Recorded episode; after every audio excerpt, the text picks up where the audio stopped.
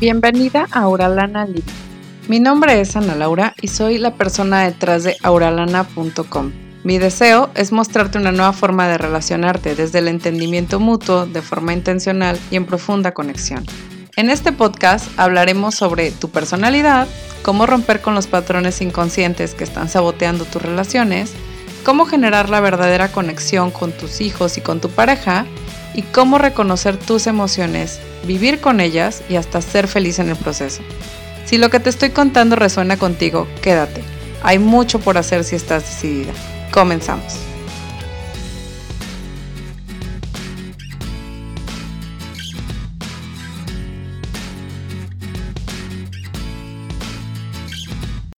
Bienvenidos al primer capítulo de este podcast Auralana Living. Muchas gracias por acompañarme en este proyecto. Yo soy Ana Laura. Si no me conoces, soy la persona detrás del blog auralana.com. Y bueno, tengo 33 años, tengo dos pequeños hijos, un niño y una niña.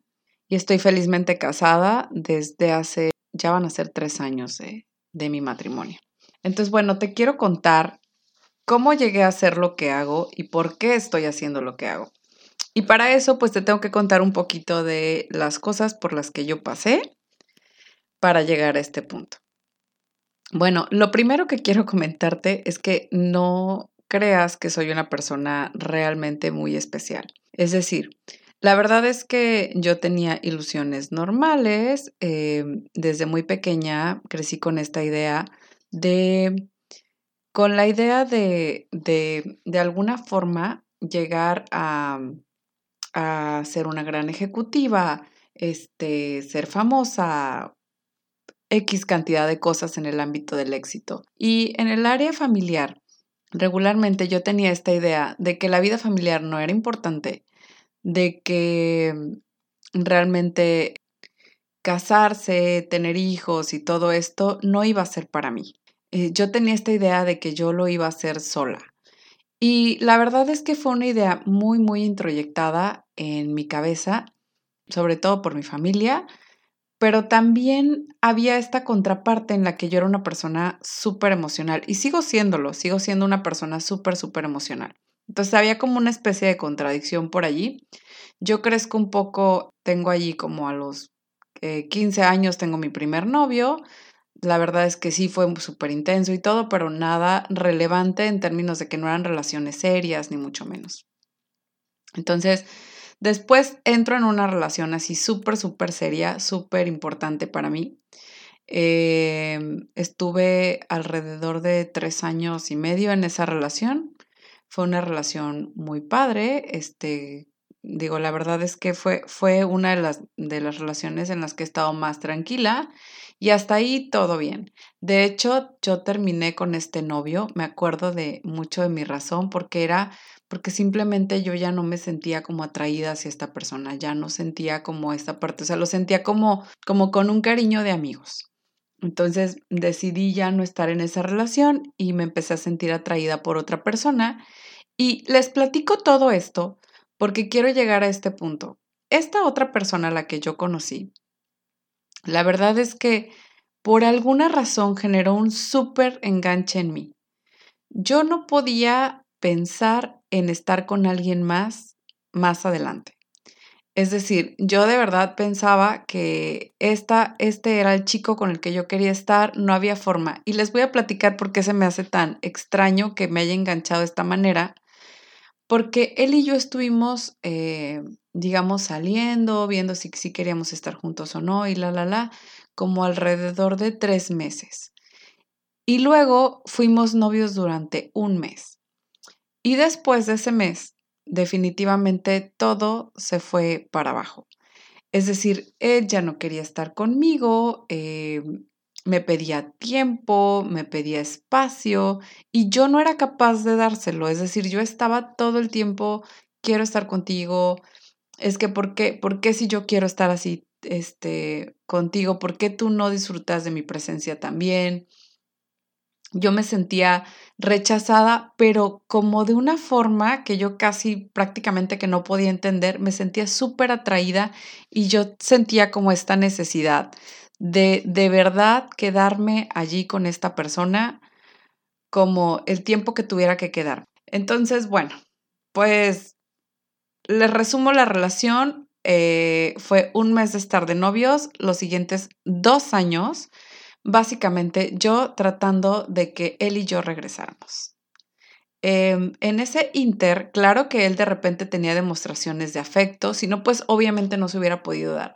Entonces había una dinámica como entre te necesito y entre que él de repente demostraba afecto y me daba esperanza y otra vez volvíamos a caer en el mismo ciclo donde él me decía es que yo ya no quiero estar contigo y después él entendía que, que ah, definitivamente me, me, decía que ya no quería estar conmigo y luego de repente me decía, bueno, sabes que es que la verdad te extraño. Y ahí empezaba otra vez el ciclo. Entonces fueron dos años así. Fueron dos años de estar en esto y la verdad es que no se lo deseo a nadie. Fue muy desgastante, mi autoestima estaba en el piso, yo sentía que no era merecedora de, de, de tener este afecto, esta atención, esta... Em, me sentía como que me lo tenía que ganar, como que tenía yo que hacer un montón de acciones para poderme ganar el amor de esta persona. Entonces, bueno, al final de esto, lo que pasa es que yo termino como muy lastimada, eh, yo terminé la relación, yo fui la que, la que decidió, porque definitivamente no iba a haber de otra forma, o sea, los dos estábamos perpetuando el mismo ciclo y él me dice, ya estoy harto y bla, bla, bla, pero a los tres días otra vez ya no está harto y bueno, cuánta cosa. Entonces, lo que hago es, había una parte que me parecía imposible de aceptar, que era el que él saliera con alguien más mientras me veía a mí. Y definitivamente durante esos dos años no vio a nadie más, pero pues obviamente ya estaba también cansado y harto y demás y empieza a salir con una chica y yo lo tomo como un hasta aquí definitivo. Empieza a salir con esta otra persona es, y yo lo tomo como ya aquí, aquí me tengo que quedar, no es necesario que nos quedemos juntos, este, esta parte sí no la puedo aceptar. Y les puedo contar una anécdota que, que me pasó justo el día que me di cuenta que de verdad estaba muy mal. Fue porque había así un día súper lluvioso, hacía un día súper lluvioso y yo de repente veo unas fotos que él sube a redes sociales con una chica con la que había empezado a salir, como les comentaba hace un momento, y de repente me cae el 20 de, creo que esto de verdad ya se acabó. Entonces, en ese momento, pero yo necesitaba como que él me dijera, ya no quiero estar contigo, voy a estar con otra persona. Era como una necesidad. En mi cabeza se formó la idea de que él tenía que decírmelo en mi cara. Entonces, digo, obviamente ya ahorita entiendo y digo, ¿qué te tenía que decir en tu cara? ¿No? Pero bueno, en ese momento era una necesidad. Y ahí voy y, y me, y me, me salgo de la casa, agarro mi carro, me voy manejando hasta su casa y llego a la puerta de su casa, este, mojadísima, eh, les digo, es, es como que estaba diluviando y de repente llego a su puerta, le pongo a tocarle la puerta como lo que eran como las 12 de la noche. Este, él no vive solo, él, bueno, hasta ese entonces no, no, vivía solo, vivía con sus papás. Entonces, pues también era como, como llegar a importunar a la familia y todo, o sea, horrible. Entonces, bueno, de repente sale él y, y yo le estoy diciendo, oye, fíjate que me siento así, estoy toda desbordada y de repente él se me queda viendo así con cara de rareza y me dice, oye, ¿no traes zapatos? Miren, les juro que en ese momento me quedé yo con cara de, ¿qué? o sea, te estoy poniendo prácticamente mi alma aquí enfrente de ti, tú me estás diciendo cualquier otro disparate, ¿no? Y fue cuando me di cuenta como de lo disparatada que era la situación. El hecho de que yo no trajera ni zapatos porque no me había acordado de ponérmelos en todo ese inter este, el hecho de que estuviera yo allí parada frente a este hombre que definitivamente no le significaba nada que yo estuviera allí toda desbordadísima, ¿no? Entonces, como que en ese momento dije, ok, agarré, tomé mi teléfono, este, guardé el chip, lo eliminé de cualquier tipo de red social que hubiera en ese momento, que nada más eran, me parece, Facebook y Messenger de, de me acuerdo que era, eh, sí, el Messenger en el que hablábamos del MSN. Entonces, bueno, es, estoy hablando de algo muy, muy retro, ¿no? Pero bueno, al final del día lo que sucedió fue que pues ya terminé, eso estuve así como aislada del mundo como unos tres meses y ahí fue donde realmente se terminó la relación. Todo el mundo me decía, pues el tiempo lo cura todo, tú tranquila, todo va a pasar, que la verdad era que yo no, vamos, nada más, eh, yo, yo, ya no quería tocar el tema de esta relación porque yo misma la había vivido de una forma muy, muy intensa, muy desgastante y no quería que nadie supiera de lo mucho que yo había pasado, de lo mucho que, que me habían humillado, de lo mucho que había, de lo mucho por lo que yo había pasado, porque no quería causar esa lástima, ese, ay, pobrecita, mira, todavía no lo supera, ¿no? Yo ya simplemente no quería hablar sobre el tema. Em, y era, era como muy em, difícil, por así decirlo. Para mí, durante esos tres meses fueron así como, como estar en un detox, como estar en, un, en una especie de clínica de rehabilitación, pero sin ningún tipo de guía. Entonces recuerdo que traté de ir con una psicóloga y por tiempos y por cosas en las que yo trabajaba definitivamente no pude y decidí esperar. Después eh, de esos tres meses conozco al que ahora es el papá de mis hijos. Y bueno, con él fue un crush así como instantáneo. Este, llego, lo conozco, les puedo platicar un poquito de la historia de, cómo lo conocí. Pues a él llegué, lo conocí este, por un amigo. Yo llegué con ese amigo, llegué a visitar, más bien llegué a ver a mi amigo porque teníamos unos, unos asuntos ahí de que yo le había pedido dinero prestado y iba a llegar precisamente a que me prestara ese dinero. Y eh, porque aparte mi vida financiera era un caos, pero eso es como para otro capítulo de esto. Entonces yo llego y le pido, y le pido dinero y de repente este, me dice, sí, no hay problema, ven aquí, estoy con un amigo, pero este, no me puedo ir para donde tú estás, pero tú ven, yo te doy esa lana y sin broncas, ¿no? entonces llega, me presenta a su amigo y yo estaba todavía pues en mi etapa depresiva, de estar superando a la otra persona y todo. Y de repente lo veo y dije, ay, qué mal que estoy llorando porque la verdad es que él se ve así como este súper atractivo y, de alguna forma pues ver a una chica llorando y todo pues es como verte en tu peor momento, ¿no? Me acuerdo que él fue así como súper amable y me dice, ¿estás bien? Porque me, ve, me veía como con esta tristeza y todo. Y pues yo tenía como ganas en ese momento de ese confort. Entonces prácticamente así como de, no, no estoy bien. Y le empecé a contar, ¿no? Eh, un poco, un poco de lo que había pasado. La verdad es que no quería tampoco entrar en detalles porque no quería que él viera eh, también, al igual que la otra persona, pues como, ¿por qué no era deseable estar conmigo? ¿Por qué no era bueno estar conmigo?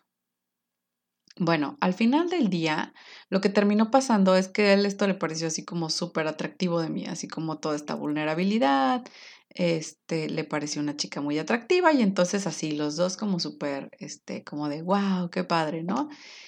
Y la verdad es que yo lo único que hice fue, digo, aparte de sí empezar a experimentar con esta nueva persona nuevas cosas y nuevas experiencias y todo, a pesar de que sí estaba haciendo eso con él, de alguna forma transferí mi necesidad de amor hacia mi nuevo novio.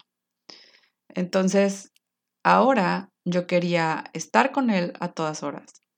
Quería, definitivamente decía, ok, bueno, pues vamos a a estar juntos, quiero ver, eh, él le gustaba muchísimo jugar videojuegos, le gusta todavía la fecha jugar videojuegos. Entonces decíamos, bueno, este, yo me quedo aquí este, viendo tu videojuego, que para mí era aburridísimo de repente ver esos, esos videojuegos. Pero el punto era que yo quería estar con él y que él quisiera estar conmigo. Para mí era como, wow, incluso cuando yo era la que hacía todo. O sea, yo llegaba a su casa, yo, em, él, vamos, él nunca iba a mi casa, él nunca salía de su casa, eh, nunca íbamos a ningún lado. Era yo yéndolo a visitar a él y él siempre estando ahí porque a él no le gusta mucho salir. Entonces siempre ha sido como muy de su casa, muy de no salir, muy de mantenerse indoors. Entonces yo así superpuestísima para estar, para estar con él.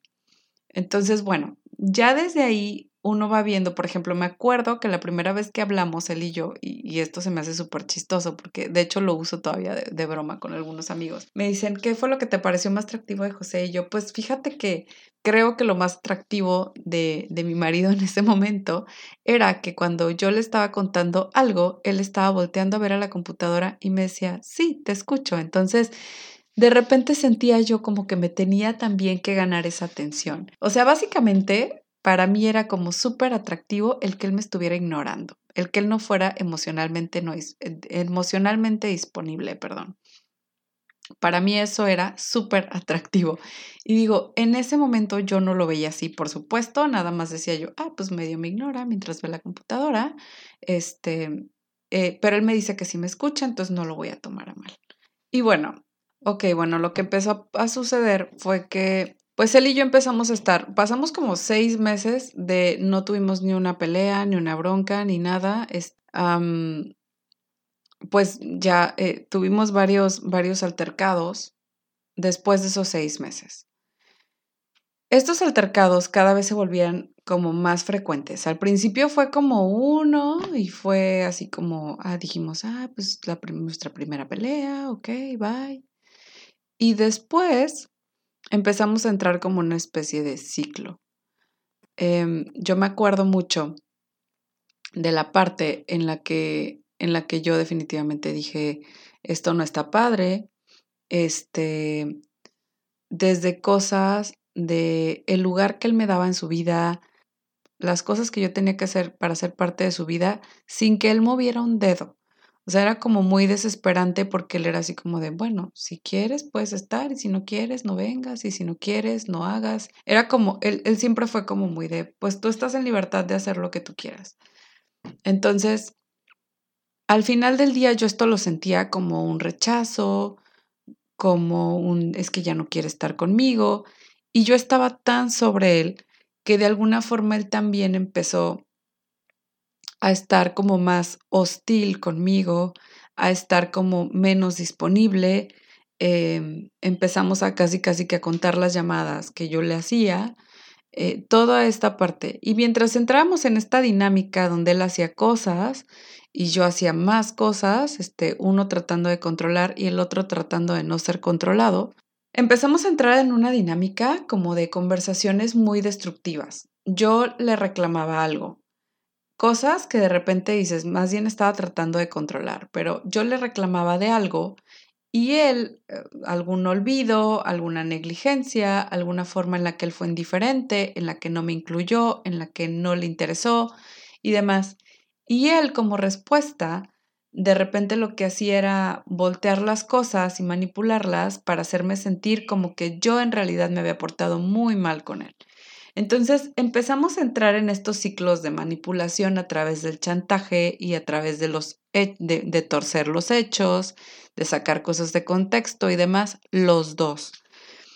Y de repente mm, se empezó a, tornar como una relación violenta verbalmente, eh, una relación violenta psicológicamente, ¿no? Donde ninguno de los dos estaba realmente funcionando bien, donde ninguno de los dos estaba realmente estabilizados, ¿no?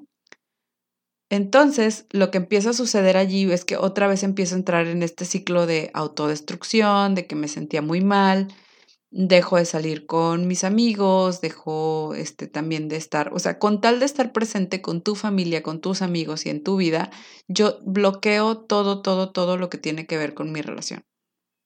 Entonces, fue ahí donde, donde de repente perdí un poco de realidad, porque ya todo era mi relación. Y no me di cuenta hasta que pasamos un tiempo alejados de que yo había perdido como el piso real y nada más estaba enfocada como en él, como en lo perfecto, lo bueno o lo que sea que fuera él este, en mi vida y, y que no debía de perderlo. Estaba como tan enfocada en, en conseguir su amor que no había ninguna otra cosa para mí.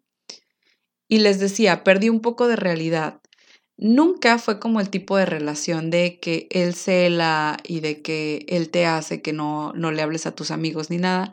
Yo lo hice porque yo creí que era la mejor manera de dedicarme a mi relación, dedicarme y entregarme y que realmente las cosas salieran. Entonces, de alguna forma, yo misma bloqueé como esas redes de soporte que de repente uno puede tener para vivir mejor una relación. Porque definitivamente en cualquier cosa se necesita tener el apoyo, se necesita tener una red de soporte, se necesita tener un acompañamiento. Pero yo en ese momento no lo veía así, estaba ultra dedicada y él estaba cansado, asfixiado, se sentía como como todo el tiempo de esta manera y yo lo veía solamente como una respuesta hostil. Entonces, bueno, ya no me quiero alargar más aquí porque más o menos fue lo que pasó.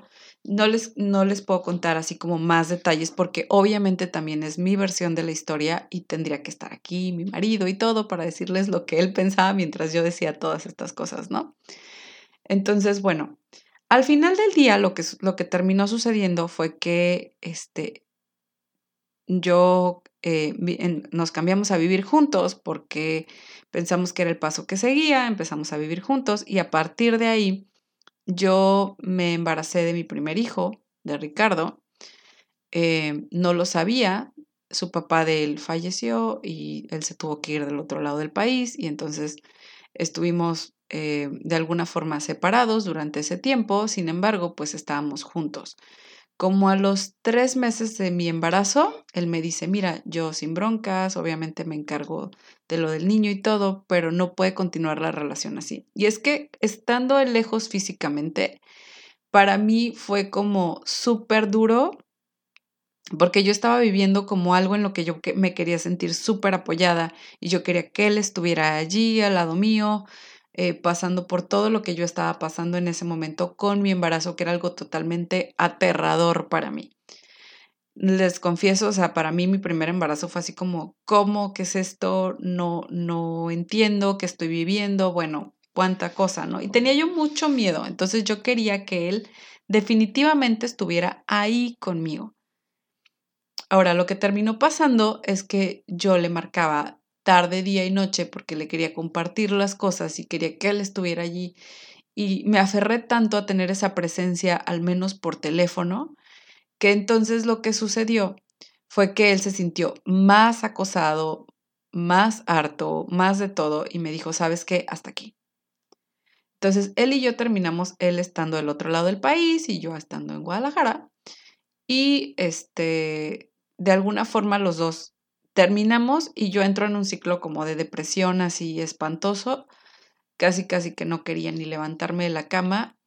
Tenía que ir a trabajar y yo les he platicado algunas veces a las personas que ya me siguen en la comunidad que yo era una depresiva funcional.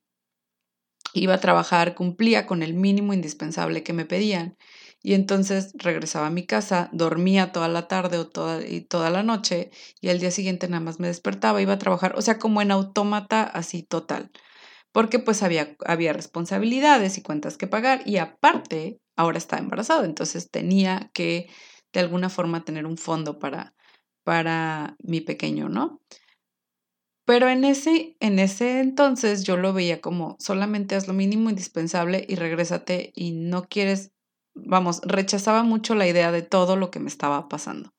Era como, esto no es lo que yo planeé, yo quería tener un hijo con su papá aquí al lado, porque para sentirme apoyada y quería darle toda esta familia. Y aparte, ahora con el embarazo, venía la culpa, porque yo decía, y este era el cuento en mi cabeza, la razón por la que él no está conmigo es porque yo no soy digna de amor y eso lo va a tener que pagar mi hijo y él va a pensar que no es digno de amor porque su papá no está con él.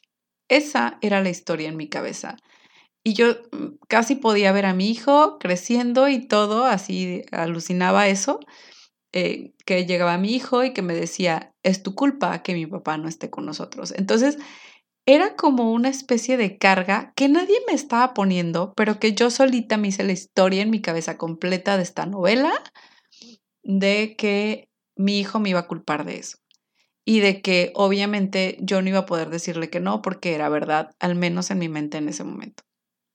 Entonces, toda esta historia la estaba yo viviendo así como súper fuerte Y el hecho de que termináramos me dejó como muy lastimada. Tengo a mi hijo, eh, él regresa para verlo, para verlo. O sea, en ningún momento él me dijo que no se iba a hacer cargo del niño y en ningún momento él me dijo que no iba a, estar allí para él, pero yo me sentía dolidísima. Este, yo me sentía como eso no es lo que yo quería para una familia. Esto, este no era el plan. Entonces, bueno, a partir de ahí lo que pasa es que él regresa sin ningún plan de regresar conmigo, solamente a ver al niño. Y a mí me da un poco de esperanza el que él quiera ver a su hijo y todo. Y digo, tal vez, y me ve y le hacemos las paces y todo. Y yo tenía mis esperanzas puestas en esto. Y la verdad es que no pasó.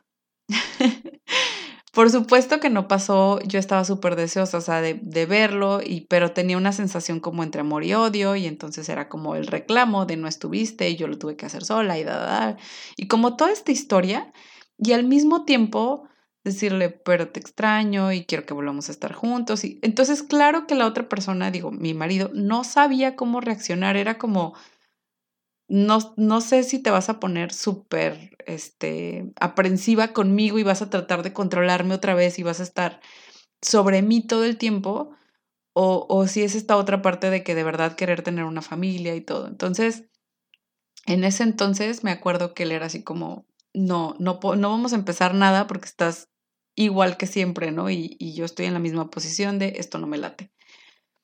Bueno, a partir de ahí, em, unos ocho meses después, o sea, se regresa a él del otro lado del país, nada más venía ocasionalmente a ver al niño y yo, él, él y yo ya casi no teníamos trato.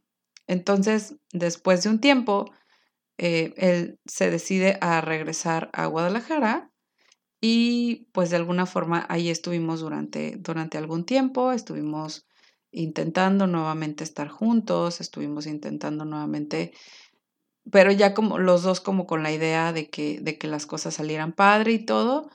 No, ninguno de los dos recibió ayuda, ninguno de los dos recibió soporte.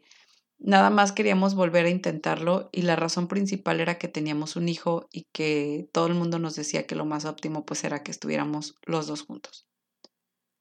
¿Qué fue lo que pasó? Pues la misma historia la verdad es que se volvió como un, eh, yo estaba con él, pero al mismo tiempo me sentía deprimida porque sentía que la única razón por la que él estaba era conmigo era por el niño y por medio intentarlo por el niño. Y estaba ahora contándome esta historia de que si él está conmigo no es porque él sea feliz conmigo, sino porque tenemos un hijo y pues toda la razón es ese hijo y prácticamente yo lo amarré con un hijo. Entonces ahora tenía esta culpa que de verdad ahorita me pongo a pensar y digo, qué lógico, pero en ese momento así se sentía, en ese momento así era. Ahora, aparte de nuestras, de nuestras discusiones por cuestiones emocionales y demás, ahora teníamos también pues más carga financiera, las cosas empezaron a complicar por los tiempos, porque ahora teníamos un hijo, una responsabilidad súper fuerte más. Y entonces resulta que él le ofrecen un trabajo del lado del país y lo ve como una oportunidad para, para tener un ingreso extra. Y digo, este, creo que un poco también como para escapar de lo que estábamos los dos viviendo, que era un desgaste emocional fuertísimo, otra vez solo por el intento de estar tratando de regresar nuevamente. Solo por, por el hecho de que estábamos viviendo en esta, en esta familia que al final del día no terminaba de cuajar porque ninguno de los dos estaba bien. Y digo, gracias a Dios nuestro hijo nació sano, pero sí fue muy complicado en el aspecto, les decía, pues desde el aspecto financiero y desde el aspecto em, de responsabilidades y el aspecto de tiempos y las nuevas presiones que estábamos enfrentando con una relación que realmente no iba tan bien. Entonces, bueno, durante este inter, pues yo me embarazo nuevamente. Em, en ese momento cuando me enteré que estaba embarazada y que él estaba ya había tomado esta oportunidad del otro lado del país, donde esto y aquello, yo decía, él estaba en Cancún, entonces yo decía, no, es que no quiero volver a vivir esto de, de un, este, de un embarazo con él a distancia, ¿no? eh, estaba muy enojada, estaba muy enojada conmigo por no haber tomado mis precauciones para, para no embarazarme. Estaba muy enojado con él por, por irse otra vez. Y, y, me acuerdo que antes de irse le dije, no estoy de acuerdo en que te vayas, creo que es una forma de huir, bla, bla, bla, ¿no? Porque yo no quería definitivamente que él se fuera. La verdad es que me sentía como con la culpa de no haber tenido la responsabilidad de hacer ciertas cosas, me sentía como con la culpa de pensar que estaba eh, de alguna forma truncando también los sueños que él tenía, yo teniendo hijos. O sea, eran historias que se venían en mi cabeza. No estoy diciendo que esa sea la realidad, pero eran historias que se venían en mi cabeza. Bueno, para no hacerles el cuento largo durante ese segundo embarazo, empezaron a pasar cosas. Por ejemplo, eh, una fue que él y yo nuevamente terminamos. Yo estaba muy molesta, estaba muy enojada de que él estuviera lejos, estaba muy enojada de su reacción con lo del embarazo, estaba muy enojada, o sea, sentía una rabia impresionante. Yo estaba, de verdad creo que llegué a sentir odio, mucho odio. Y bueno, el punto fue que me acuerdo perfecto del, del día que tomé como mi primer paso a la recuperación. Porque recuerdo que estaba yo trabajando, les decía todo esto, yo nunca dejé de trabajar, estaba yo en este trabajo y de repente me dicen una de mis compañeras que quería ir a ver un santo muy milagroso en una iglesia y no sé qué. Este, yo soy católica, entonces me dice que si la acompañamos, que tenemos que ir tres lunes, que un milagro, que da, da, da, y, y nosotros así como, yo, la verdad es que en ese tiempo pues estaba así súper, este, muy embarazada, ya estaba así con mi panza y todo súper grande. Llego y le digo, sí, ¿sabes qué? Yo te acompaño, sirve que salimos un ratito y sí, está bien. Eh, yo seguía todavía en las noches, pues ya saben, llorando y sintiéndome muy mal y todo. Y dije, bueno, vamos a probar esto. Este, no, no soy una persona católica como demasiado allegada a, a mi religión, entonces fue complicada también esa parte, pero pues me fui con ella. Y no estaba yo esperando realmente nada. O sea, yo no estaba esperando que pasara como nada, pero sentía esta necesidad también y algo me decía de que de buscar a Dios, de buscar algo porque yo simplemente no había podido con lo que yo estaba haciendo y cada vez me sentía peor. Había tenido discusiones con él, con familia de él, había tenido, porque les decía, yo estaba súper enojada. Entonces cualquier cosa la tomaba yo como un sacar la espada y defenderme, a pesar de que no hubiera o que las cosas no estuvieran en una proporción de ese vuelo, o sea, totalmente desproporcionado el asunto, ¿no? Yo veía en cualquier cosita una ofensa, yo veía en cualquier cosa, eh, se reflejaba toda la emocionalidad y todo lo que yo traía de coraje, de rabia, de, de tristeza, lo veía reflejado en todas estas personas y por supuesto que estaba muy enojada. Ahora, lo que pasó después es que, les decía, fui con esta amiga a la iglesia y me acuerdo perfecto de la conversación que yo tuve con Dios en mi cabeza, así en oración. Estaba pensando, la verdad es que no puedo más con esto. Ya no quiero que regrese, ya no quiero que, vamos, no, no quiero tenerlo conmigo por capricho, no quiero tenerlo conmigo por los niños, no quiero tenerlo conmigo por nada. Lo que quiero es sentir paz. Y en ese momento fue así como, es lo único que pido. O sea, es lo único que pido, ya no quiero más, no pido más, lo que quiero es paz. Ya, si sé de él, si no sé de él, si se casa, si no se casa, si la historia que va a pasar, que si, este, que si mi hijo, hija, hijo o hija, porque en ese momento no sabía, va a estar, va, va a estar también protegido por él o no, lo que sea, era como, este, ya no sentía yo esa necesidad de, de tenerlo conmigo sí o sí porque yo porque era la familia que yo quería y la que yo me imaginaba y la que yo idealizaba. Ya no lo veía de esa manera. Yo ya no quería mi idealización de familia. Lo que quería era sentir paz. Y era como decir, si esto es lo que hay, está bien. A partir de ahí, creo que fue como como donde empecé a retomar mi camino. una vez que pasó esto, me acuerdo que fui con una psicóloga que eh, la verdad es que ella, eh, estuve nada más unos días con ella, un poco como que me desahució. Me dijo, es que tú la verdad no quieres mejorar y tú, y tú esto. Entonces, de alguna forma fue así como, no, ni, ni estás cooperando y yo no puedo con tu problema, tal cual me lo dijo así. Entonces, me recomendó ella, antes de que pasara eso de desahuciarme, un libro que se llamaba Las mujeres que aman demasiado. Y yo leí un poco la problemática allí y me pareció muy acertado y al contrario, sentía más coraje y más tristeza porque me veía reflejada en las historias. Y creo que ahí di un paso importante porque ahí fue donde supe, con este libro supe que yo era codependiente, que así se llamaba vivir como yo vivía el amor, que así se llamaba y que había otras personas, mujeres, hombres que viven codependientes.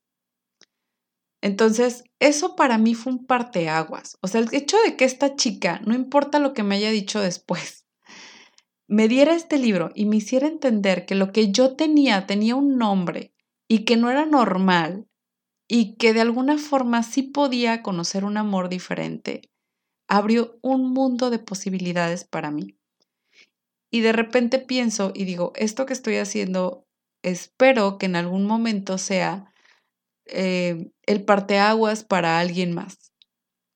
Porque de verdad, para mí ese libro de Robin Norwood es como de las bases que me ayudaron a, a buscar la ayuda adecuada, a tratar de, de, de pasar por esa problemática y decir, sí hay gente que está del otro lado viviendo una vida totalmente diferente de, y un amor totalmente diferente de como yo lo he estado viviendo.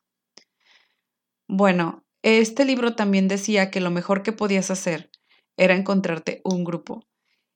Y me acuerdo que mi, en ese entonces ex, mi ahora marido, llegó y me comentó que que pues de alguna forma como que se estaba poniendo de modo para regresar conmigo, para que lo intentáramos otra vez, para que toda esta historia, ¿no?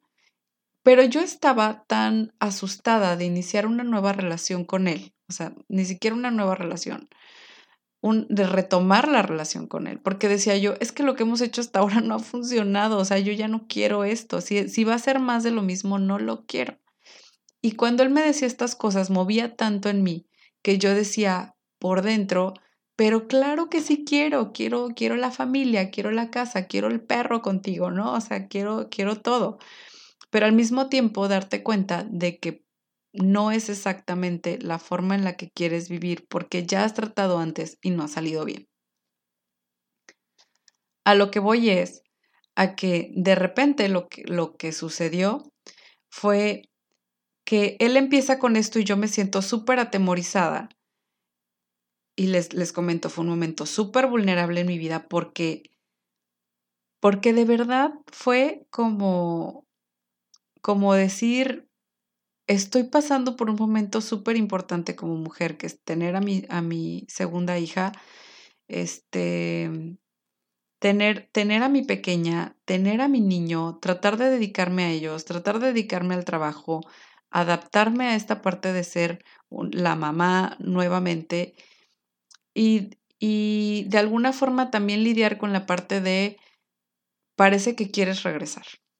Entonces, era un momento muy, muy vulnerable en donde yo sentía que se venían muchos cambios y necesitaba ayuda. Entonces, cuando veo a mi hija y pienso como que activó una parte en mí que ahorita digo fue como una especie de epifanía, todo el mundo, de las que todo el mundo habla, donde la estoy viendo y me quedo pensando, ay, pensar que tú vas a pasar por todo lo que yo pasé, y pensar que, que pues así, ahora sí que así son los hombres, y que así somos las mujeres, y toda esta historia yo la empecé a ver, y que si machismo, y, y vas a tener que pasar por todo esto, y aparte con una mamá que no ha sabido llevar esa parte y, y, y pensar que, que, el primer hombre con el que tú deberías estar así como súper sintiendo ese amor y todo esto es tu papá y por mi culpa, les decía que yo tenía esta historia en la cabeza de por mi culpa no no va a estar contigo. Bueno, todo esto se mezcló así como una bomba en mi cabeza, ¿no? Y de repente me di cuenta y tuve un momento de claridad que fue así como, no tiene que ser así. No tiene que ser así. En este libro dice que si hay solución, no tiene que ser, no, tú no tienes que ser codependiente, ni mi hijo tiene por qué ser un hombre codependiente. Y en esta familia puede acabarse esta, esta parte de ser codependientes todo el tiempo, ¿no? De, de que esa sea nuestra forma de vivir nuestras relaciones. Darme cuenta de que en el mundo sí había personas que no estaban viviendo el tipo de amor que yo vivía y al mismo tiempo saber que había una forma en la que yo le podía transmitir todo esto a mis hijos y que ellos vivieran una nueva realidad.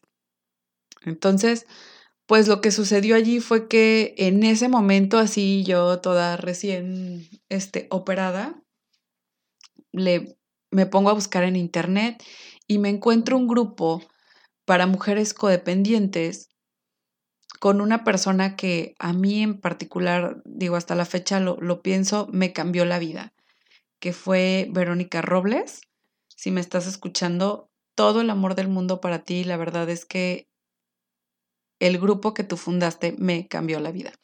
Bueno, ahora sí les, les comento. Este, entró este grupo y pues yo llego el, el primer día y todo y empiezo como a, como escuchar las historias y demás. Me decían, no, ahorita no te vamos a tomar tus datos hasta después y, y aquí no vienes casi casi que a contar tu historia, tú vienes nada más a escuchar a las otras, pero en esas otras historias yo empecé a escucharme a mí.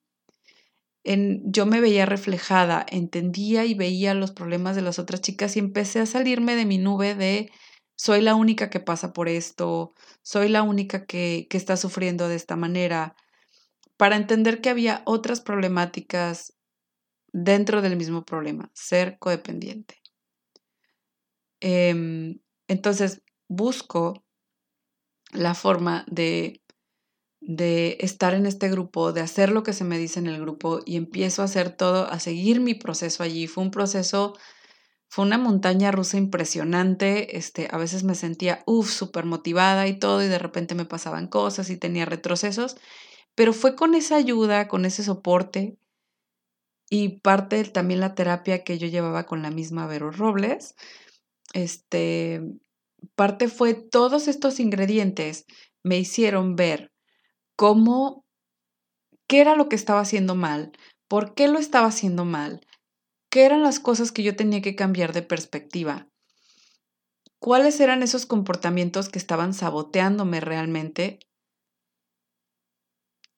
y por fin pude ver como qué hacer diferente. En mi día a día empecé a vivir diferente. Vivir un proceso desde el punto de vista teórico a vivir un proceso desde el punto de vista de aplicar las cosas que te están diciendo que hagas. Es muy diferente que te digan, ah, pues deberías de hacer tal y tal, a vivirlo y que tengas un grupo que te acompañe o una comunidad, porque ahora lo veo así, digo, realmente es una comunidad que te acompaña en esos procesos, una comunidad que habla de estas cosas sin tapujos, una comunidad donde realmente se habla de términos como victimización, donde se habla de términos como chantaje, manipulación, eh, ¿A qué me refiero con ego? ¿Por qué creo que eres una persona soberbia? Todos estos términos entendidos realmente como son. Dejar de utilizar, me acuerdo mucho de eso, la palabra humildad para denominar cosas con carencia o pobres. Este, creo que esa parte fue una de las que más me abrió los ojos, pero les decía, el hecho era más bien fuera de los conceptos el convivir con muchas personas que estuvieran dentro de este mismo proceso y dentro de este mismo proceso que todas estuviéramos experimentando y viviendo toda esta parte. La verdad es que tengo que decir que estoy, sí estoy súper, súper agradecida por mi proceso allí y con este acompañamiento fue cuando ya decidimos retomar la relación, pero de una forma muy, muy diferente. Muy distinta en el aspecto de que cuando yo ya no podía dejar de ser consciente de las actitudes codependientes que yo tenía, ya no podía dejar de ver las cosas que estaba haciendo mal, ya no podía, y, y no puedes hacerte tonta o tonto en el aspecto de que ves dónde está la falla y decir, no me voy a ir por ahí. O sea, es, es nada más ser consciente y al final del día irte por otro lado, porque de la otra manera ya sabes en qué va a terminar. Entonces, bueno al final del día, la verdad es que pasaron un par de años, este, todavía pasaron, pasó como un año, y a partir de ahí, bueno, él ya me propuso matrimonio, estuvimos muy bien, una especie de, hubo una especie como de reconciliación con la familia.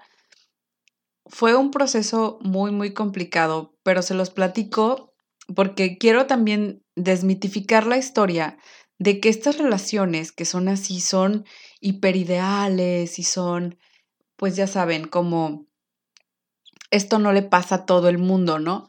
Y no es cierto, realmente es algo que tú puedes elegir, tú puedes elegir tener relaciones más conscientes desde ya. Mi historia de verdad lo pienso y digo, no es muy distinta de lo que puede ser tu historia. Simplemente yo tuve un proceso que me ayudó y un acompañamiento que me ayudó. Y eso es lo que espero hacer con Auralana. Esto te lo cuento por si mi historia te sirve para poder reflejar todas esas emociones que tú estás pasando. Si no una parte, pues tal vez, eh, si no tal vez la, ciertas partes de mi historia, pues tal vez te puedan servir otras, pero creo que, que sirve para desmitificar el hecho de, oh, esta persona que hizo esto y a partir de ahí cambió su vida. La verdad es que es mucho más cotidiano de lo que uno se podría imaginar, este tipo de, yo le llamaría, no sé, este, de, de cambios, de procesos, de transformaciones, de milagros, ocurren en la cotidianidad, en el día a día, es poco a poco cambiando tu percepción, aprendiendo también a cómo relacionarte mejor psicológicamente, cómo se llaman ciertas cosas y a ser consciente. Y de la conciencia de verdad no hay regreso. Una vez que eres consciente de todo lo que estás haciendo, de por qué lo estás haciendo y demás, no hay regreso. Entonces, bueno, espero que este episodio te haya gustado. Yo te espero en auralana.com.